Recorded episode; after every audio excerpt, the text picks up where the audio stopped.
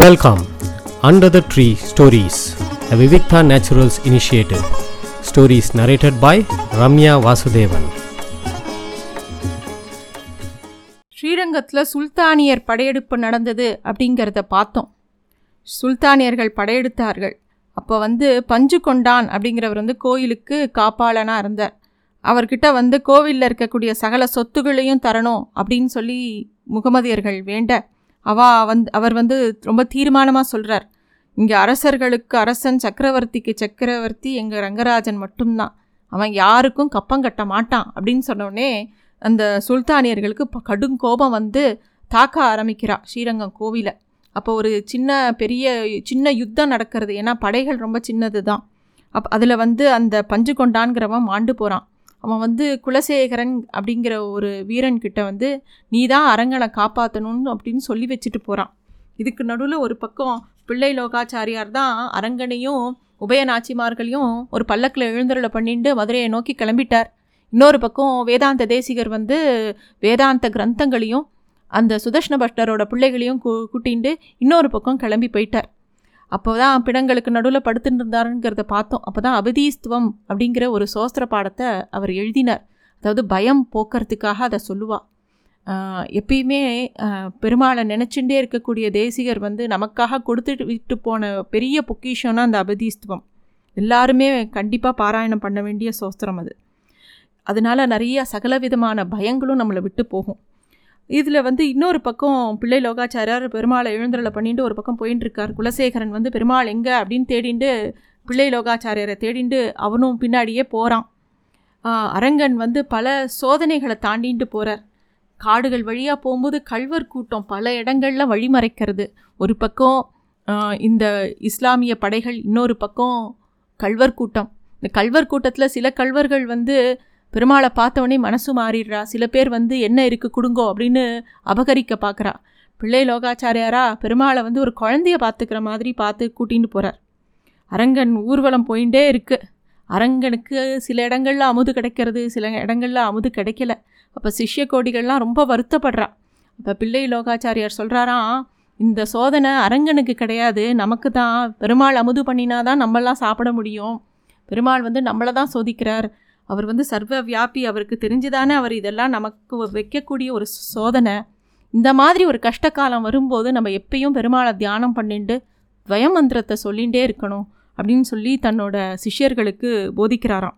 இப்படியே பெருமாள் கிளம்பி போயிட்டே இருக்கார். மதுரை பக்கத்தில் இருக்கக்கூடிய அழகர் கோயிலில் பெருமாள் இருந்தார்.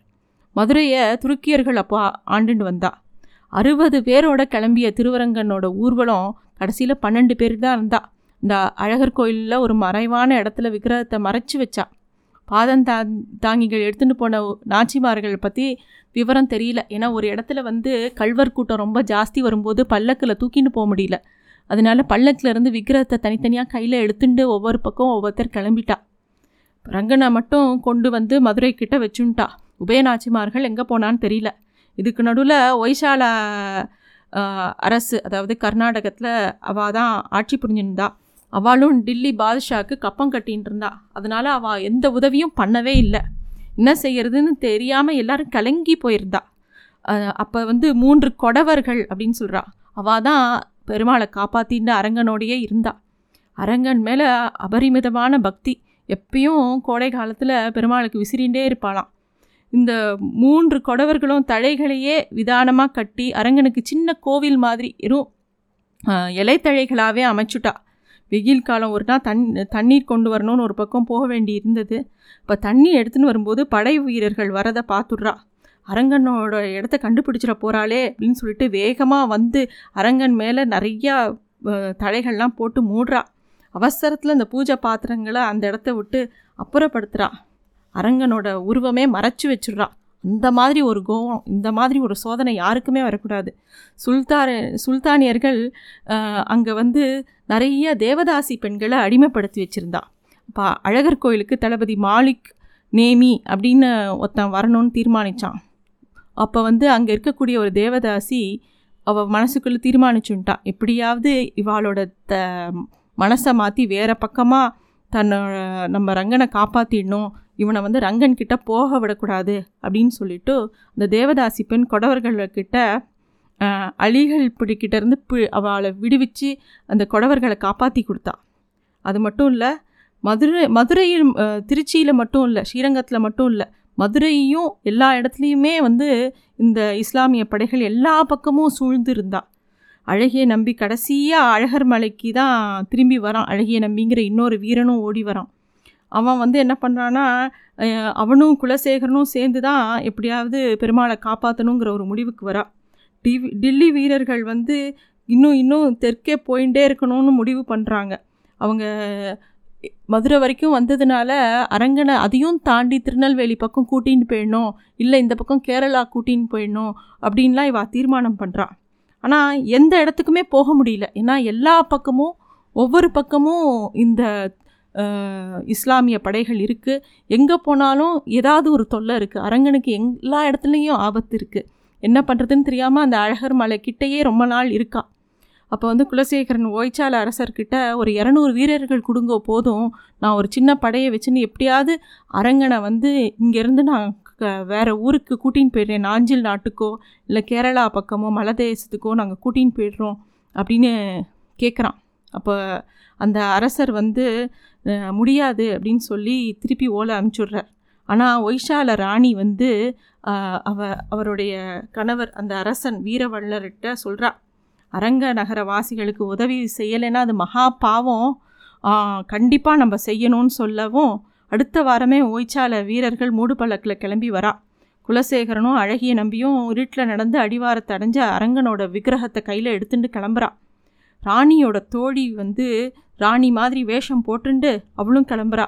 அவள் கையில் வந்து ராணியோட முத்திரை அந்த ஹொய்சால மன்னரோட முத்திரை மோதிரம் இருக்குது அவள் தான் வந்து அரங்கனை கட்டி அணைச்சின்னு அந்த பல்லக்கில் வரா.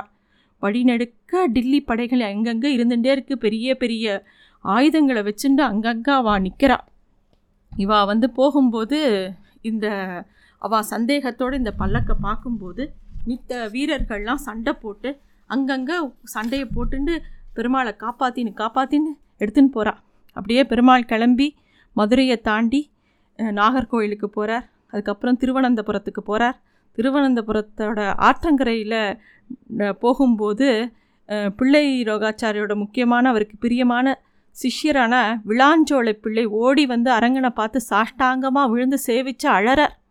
இதுக்கு நடுவில் மதுரையிலேயே வந்து பிள்ளை லோகாச்சாரியர் பரமபதிச்சுடுறார் அவருக்கு வந்து உடம்பு முடியாமல் போய்டுறது அவர் பரமபதிச்சுடுறார் இந்த சிஷ்யர் வந்து தன்னோட குருவான ஆச்சாரியனான பிள்ளை லோகாச்சாரியர் இந்த அரங்கனுக்காக உயிரியே விட்டாரே. இந்த அரங்கனை பார்க்கும்போது அவருக்கு அவரோட ஆச்சாரியன் ஞாபகம் வருது. கதறி அழறார். மலையாள திவ்ய தேசத்துலேயும் துரு துருக்கியர்கள் இருந்தா. அவள் கண்ணிலெல்லாம் படங்க கண்ணிலெல்லாம் படாமல் அரங்கனை பத்திரமா எல்லா இடத்துலையும் அழைச்சின்னு போகிறாள் அங்கே தமிழ் தேசத்தை சேர்ந்த அநேக தெய்வங்கள் அங்கே தான் இருந்தது. பல வைஷ்ணவ பெருமார்கள் நாச்சிமார்கள் எல்லா விதமான விக்கிரகங்களும் அங்கே இருந்தது. கோழிக்கோடுக்கு எல்லா ஊர்கள்லேருந்தும் தெய்வங்கள் வந்து தங்கியிருந்தார். ஆழ்வார் திருநகரிலிருந்து நம்மாழ்வார் அதாவது சடகோபன்னு நம்ம சொல்லக்கூடிய நம்மாழ்வாரும் அங்கே வந்து சேர்ந்தார். அம்மாழ்வார் விக்கிரகத்தை வாகனத்தில் எழுந்தருளை பண்ணி இங்கே வந்து தஞ்சம் புகுந்த அவாளும் அரங்கனும் இங்கே தான் இருக்கார். அப்படின்னு தெரிஞ்சவுடனே ஆழ்வாரும் அரங்கனும் அங்கே ச சந்திச்சுண்ட காட்சி ரொம்ப நெகிழ்வான காட்சி. இது இதுக்கு முந்நூறு வருடங்களுக்கு முன்னாடி வருஷா வருஷம் ஆழ்வார் வந்து ஆழ்வார் திருநகர்லேருந்து ஸ்ரீரங்கத்துக்கு வருவார். அவரை எழுந்தருளை பண்ணின அப்புறம்தான் அந்த அத்தியன உற்சவம் ஆரம்பிக்கும். அந்த அத்தியன உற்சவத்தை பற்றி நம்ம ரொம்ப விரிவாக பார்க்கலாம். அப்புறமா ஒரு சமயம் ஆழ்வாரால் வர முடியல. அப்போ தான் வந்து ஸ்ரீரங்கத்திலேயே ஆழ்வாருக்குன்னு தனி சன்னதி உருவாக்கி அப்புறம்தான் ஆழ்வாரை இங்கே பிரதிஷ்டை பண்ணான். நீண்ட காலத்துக்கு அப்புறமா அந்த ஆழ்வாரும் அந்த ரங்கனும் அந்த கோழிக்கோட்டில் சந்திக்கிறா. அங்கே ரெண்டு பேரையும் சமமாக உட்காத்தி வச்சு அரங்கனோட வஸ்திரத்தை எடுத்து ஆழ்வாருக்கு போத்துறா. இந்த மாதிரி ஒரு சின்ன உற்சவம் அந்த பிரளய காலத்துலேயும் அவள் இந்த மாதிரிலாம் பண்ணி சந்தோஷப்பட்டிருக்கா. டில்லிக்காரர்கள் வந்து திருவரங்கத்தில் நிரந்தரமாக தங்கணும்னு நினைக்கிறா. சிங்கப்பிரான் எப்படியாவது அவள் அங்கேருந்து கிளப்பணும்னு தீர்மானிக்கிறா. அப்போ வந்து ஒரு தேவதாசி என்ன பண்ணுறா சாப்பாட்டில் விஷம் கலந்து அதாவது ஸ்லோ பாய்சன்னு சொல்லுவோம் இல்லையா அந்த மாதிரி ஒரு விஷத்தை கொடுத்து அங்கே இருக்கக்கூடிய தளபதிக்கு தினமும் சாப்பாடு கொடுக்குறா. அவன் ரொம்ப நோய்வாய்ப்பட்டு திருப்பியும் கண்ணனூருக்கே கிளம்பி போயிடுறான். பாண்டிய நாட்டு சிற்றரசர்கள்லாம் ஒரு சமயம் ஒன்று கூடி எப்படியாவது இந்த டில்லி படையிலேருந்து மதுரையை மீட்கணும்னு படையெடுக்கிறா ஆனால் அந்த போ அந்த போரில் வந்து பெருசாக அவளுக்கு வெற்றி கிடைக்கல. கோழிக்கோட்லேயே பெருமாள் அங்கேயே இருக்கட்டும் இந்த சண்டையெல்லாம் முடிகிற வரைக்கும் அப்படின்னு குலசேகரனும் அவனோட கூட்டாளிகளும் முடிவு பண்ணுறான் குலசேகரன் வந்து ரொம்ப வருத்தத்தோட கோ கோழிக்கோடுக்கு வந்து அரங்கனை அழைச்சிட்டு எப்படியாவது கன்னட தேசத்தில் இருக்கக்கூடிய திருநாராயணபுரத்துக்கு போயிடலாம் அப்படின்னு தீர்மானிக்கிறான். நல் நம்மாழ்வாரும் அரங்கனும் அங்கேருந்து ஒ ஒன்றாவே கிளம்புறான் அப்போ வந்து பெரிய ஒரு பேக் வாட்டர்ஸ்னு சொல்லுவோம் இல்லையா? பெரிய உப்பங்கழி ஒன்று அந்த நடுவில் வருது. அரங்கனும் ஆழ்வாரும் அதை கடக்கும்போது அரங்கன் கடந்துடுறார். அப்போ ஒரு பெரிய சூறாவளி வருது. அப்போ ஆழ்வார் வந்து அந்த பல் ஆழ்வாரோட பல்லக்கு அந்த இடத்துல மூழ்கி போயிடுறது. குலசேகரனுக்கு மனசே தாங்கலை. அவன் சொல்லிடுறான் நீங்கள்லாம் போங்க நான் ஆழ்வார் இல்லாமல் வரமாட்டேன்னு. தேடு தேடுன்னு தேடுறான். தெரியவே இல்லை. அப்போ வந்து ஒரு மேலேருந்து வந்த ஒரு கருடன் வந்து காட்டி கொடுக்கறது எங்கே ஆழ்வார் இருக்கான்னு அதை சுற்றி சுற்றி அந்த இடத்த காமிக்கவும். அவன் போய் அந்த விக்கிரகத்தை அந்த இடத்துலேருந்து எடுத்துன்னு வரான். இந்த மாதிரி நடக்கிறது. அப்படியே கர்நாடகத்தில் வந்து குண்டலுப்பேட் அப்படிங்கிற ஒரு வைஷ்ணவ தேசத்தில் கொஞ்ச நாள் இருந்தார் அரங்கர். அரங்கனும் நம்மாழ்வாரும் அங்கே தான் இருந்தா. இதை அறிஞ்சிற உடனே இந்த மாதிரி ஒரு இடத்துலையே தங்கினா ரொம்ப நாள் எல்லாருக்கும் விஷயம் தெரிஞ்சிரும். யாராவது வந்துருவா அப்படின்னு சொல்லிட்டு கவலை அவ எல்லாருக்கும் இருந்தது. திருப்பி அங்கேருந்து அரங்கனை கூட்டுண்டு திருநாராயணபுரத்துக்கோ இல்லை மைசூருக்கோ போகலாங்கிற ஒரு முடிவுக்கு வரா. இந்த இந்த அளவுக்கு ஒவ்வொரு இடமா அரங்கன் வந்து போயிட்டே இருக்கார். அவரை கூட கூட்டின்னு போகிறவாளும் அவளுக்கு பலவிதமான ஆபத்துகள் இருந்தாலும் பெருமாளுக்கு செய்ய வேண்டிய கைங்கரியமோ பிரசாதங்களோ எதுவுமே குறைவில்லாமல் பண்ணி பெருமாளை பார்த்துட்டே இருந்தான் ஏன்னா அவளுக்கு ரங்கராஜனை விட்டு இருக்கவே முடியாது. அந்த மாதிரி ஒரு பக்தாள்லாம் இருந்தா. அப்படி தான் பெருமாளை காப்பாற்றி கொடுத்துருக்கா. அங்கேருந்து மைசூர்லேருந்து அப்புறம் அவர் இன்னும் எங்கெல்லாம் போனாங்கிறத பார்க்கலாம். இதுக்கு இன்னொரு முக்கியமான விஷயம் ஸ்ரீரங்கத்தில் அரையர் சேவை அப்படிங்கிறது ஒன்று உண்டு. ரொம்ப பிரசித்தமான ஒரு அரையர் சேவை. நாலாயிரம் திவ்ய பிரபந்தத்தை தொகுத்து கொடுத்தவர் பேர் நாதமுனிகள் அப்படிங்கிறது நம்ம எல்லாருக்கும் தெரியும். நாதமுனிகளை பற்றி நிறைய கதைகளும் நம்ம எல்லோரும் கேட்டிருக்கோம். அவரால் ஏற்படுத்தப்பட்டது தான் இந்த அரையர் சேவை. அதாவது நாலாயிரம் திவ்ய பிரபந்தத்தை சேவிக்கணும் இல்லையா? பிரபந்தம் ஆழ்வார்கள்லாம் இவ்வளோ அழகாக பாடி வச்சுட்டு போயிருக்கா. அதை நம்ம தினமும் சேவிச்சாதானே அது பெருமாளுக்கு ரொம்ப பிரியமான ஒரு விஷயமா இருக்கணும் அப்படின்னு சொல்லி நாதமுனிகள் இதை ஏற்பாடு பண்ணி வச்சார்.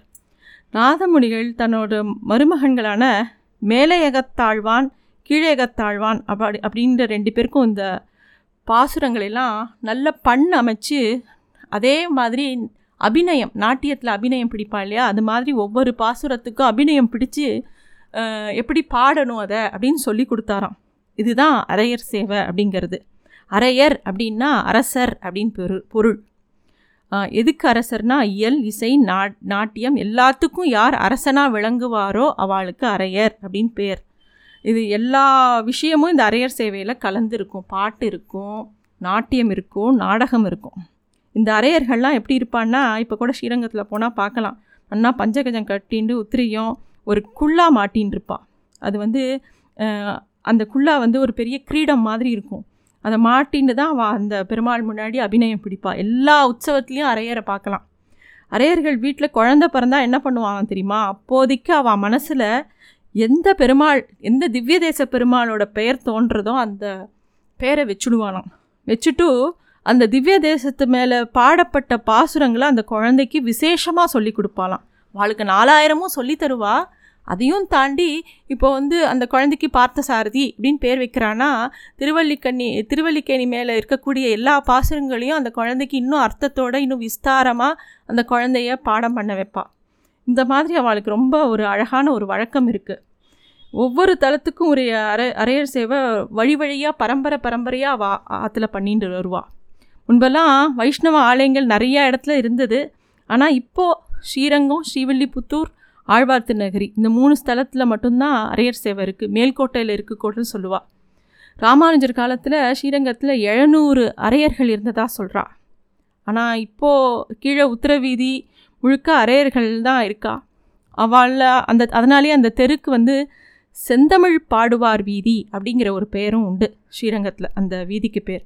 ஸ்ரீரங்கத்தில் வாழ்ந்து வந்த நாதமுனி அரையர் அரையர் சேவையில் முத்திர பதிச்சவர் அவர் வந்து ஆயிர ஆயிரந்தோளால் அலைக்கடல் கடைந்தான். அரங்கமா நகருளானே அ- அரங்கமா நகர்ந்த மாந்தனே அப்படிங்கிற பாசுர வரிக்கு மட்டும் அறுபத்தி நாலு விதமான அபிநயங்கள் பிடிப்பாராம். இப்பயும் போனோம்னா இந்த அத்தியன உற்சவம் பகல் பத்து ராப்பத்தும் போது நாலாயிரம் பாசுரமும் அரையர் சேவையில் நடக்கும். அது மட்டும் இல்லை எல்லா உற்சவங்கத்துக்கும் அரையர்கள் வருவா. அவள் முன்ன அவள் வந்து பெருமாள் முன்னாடி எல்லா விண்ணப்பமும் அவள் தான் பண்ணுவாள் அதை நம்ம பார்க்கலாம். அவள் கையில் ஒரு தாளக்கட்டு வச்சுட்டுருப்பா அதை வச்சு தான் வந்து பெருமாள் முன்னாடி பாடுவாள் இன்னும் விரிவாக அரையரை பற்றி அந்த அத்தியன உற்சவத்தில் அவள் எப்படியெல்லாம் பண்ணுவாங்கிறத நம்ம பார்க்கலாம். இன்றைக்கி ஸ்ரீரங்கத்தில் சொல்லக்கூடிய பலவிதமான கலை சொற்கள் என்னெல்லாம் சொல்லுவா அப்படின்னு பார்க்கலாம். சேர்வைக்காரன்னா மேளக்காரன் அப்படின்னு பேர். சேமம்னா சக்கரை பொங்கல்ங்கிற வந்து சேமம் அப்படிங்கிற சொல்லுவாள் தை சங்கராந்திக்கெல்லாம் பண்ணுறோம் இல்லையா? சக்கரை பொங்கல். அந்த தளியைக்கு பேர் சேமம் அப்படின்னு பேர். அதே மாதிரி சோனாயிரம் கொண்டான் அப்படின்னா திருமஞ்சன காலத்தில் உபோ உபயோகிக்கப்படுற சகஸ்ர தாரத்தட்டு. நம்ம இந்த அறுபதாம் கல்யாணம் எண்பதாம் கல்யாணத்துலாம் தலை மேலே ஒரு சல்லடை மாதிரி வச்சு அது வழியாக ஜலம் விடுவா இல்லையா? அது பேர் தான் சோனாயிரம் கொண்டான் அப்படின்னு பேர். அதே மாதிரி டவர் அப்படின்னா வாகனத்தில் பெருமாளுக்கு சாத்தும் பாவாடை பேர். டவர்னு பேர். அது டவர் பூ பாவாடை அப்படின்னு சொல்லுவாள் இது மாதிரி நிறையா ரொம்ப அழகான வார்த்தைகள் இன்னும் ஸ்ரீரங்கத்தில் அவள் சொல்லக்கூடிய வார்த்தைகள் இதெல்லாம். அதே மாதிரி திருக்காப்பு அப்படின்னா சன்னதி கதவு நெல்லிக்காப்பு புழுக்காப்பு புனகுக்காப்பு அஹ், மஞ்சக்காப்பு அது மாதிரி காப்பு உபச்சாரங்களும் சொல்லுவாள் அதையும் காப்புன்னு தான் சொல்லுவாள் பட்டான்னா திருமஞ்சன காலத்தில் வேதவியாச பராசர பட்டருக்கு அருளப்பாட வந்து பட்டான் அப்படின்னு சொல்லுவா. பட்டான் அவள் ஒரு வார்த்தை சொன்னால் அது பராசர பட்டரை குதிக்கிறதுன்னு அர்த்தம். அதே மாதிரி பனிப்போன் அப்படின்னா செய்த சாமானில் எந்த சாமானை எதை வந்து பெருமாளுக்கு சமர்ப்பிக்கிறாளோ அதில் ஒரு பாகத்தை கூலியாக யார் பண்ணின்னு வந்தாலும் அவள்கிட்டயே திருப்பி கொடுப்பா. அது பேர் பனிப்போன் அப்படின்னு பேர். பணியாரம் பண்ணினா ஒரு நூறு பணியாரம் பண்ணினா அதில் ஒரு பகுதி வந்து யார் பண்ணினாலும் அவனுக்கு அவனுக்கு கொடுப்பா. அது வந்து பாக கணக்காக அது பேர் பனிப்போன் அப்படின்னு பேர். பண்ணாங்கன்னா பல்லக்கு மேலே விரிக்கிற துண்டு அப்படின்னு பேர் அர்த்தம். இது மாதிரி நிறையா சொற்கள் இருக்குது ஸ்ரீரங்கத்தில் இன்னும் அதே சொற்களை தான் உபயோகப்படுத்திட்டு வரா. புரட்டாசி மாதம் நடக்கக்கூடிய உற்சவங்களை பார்க்கலாம். புரட்டாசி மாதம் வந்து ரெண்டு முக்கியமான உற்சவங்கள் நடக்கும். புரட்டாசி மாதம் தான் நவராத்திரி நடக்கும். இன்னொரு உற்சவம் வந்து பவித்ர உற்சவம் நடக்கும். இந்த பவித்திர உற்சவங்கிறது நம்ம கோவிலில் பல விதமான விஷயங்கள் பண்ணுறோம் பல விஷயங்களில் நல்லது கரெக்டாகவும் பண்ணியிருப்போம் சில விஷயங்கள் தப்பாகவும் ந- நேர்ந்திருக்கலாம். அப்போ அதுக்கெல்லாம் வந்து ஒரு சுத்தி பண்ணுற மாதிரி தான் இந்த பவித்ர உற்சவங்கிறது பண்ணுறது பெருமாள் மேலே அந்த பவித்திரத்தை வந்து சாத்துவா. அதை பா அந்த சேவைக்கு பூச்சாண்டி சேவன் கூட பேர் அந்த பவித்திரத்தை சுருட்டி சுருட்டி பெருமாள் மூலவர் மேலே ஃபுல்லாக இருக்கும். அதை போய் நல்லா சேவிக்கலாம். அது பேர் பூச்சாண்டி உற்சவம்னு பேர். பவித்ர உற்சவம் முக்கியமாக வந்து அந்த கோவிலில் இருக்கக்கூடிய எல்லா விஷயங்களும் சரிப்படுறதுக்காக பண்ணுறது தான் பவித்ர உற்சவம். அதே மாதிரி புரட்டாசி மாதம் தான் நவராத்திரி உற்சவம் நடக்கும். விசேஷமாக நடக்கும். ஸ்ரீரங்கம் கோவிலில் தாயாருக்கு தாயாருக்கு முன்னாடி யானை வந்து அன்னைக்கு தான் வந்து மௌத்தார்கன் வாசிக்கும். தாயாருக்கு விசிறும். சாயந்தர வேளையில் தாயாருக்கு வந்து அங்கே பலவிதமான உபச்சாரங்கள் நடக்கும். தாயார் சன்னதியில். புரட்டாசி மாதம் நடக்கக்கூடிய உற்சவங்கள் இவை. நன்றி. Thanks for listening to Stories Under the Tree, a Vivikta Naturals initiative.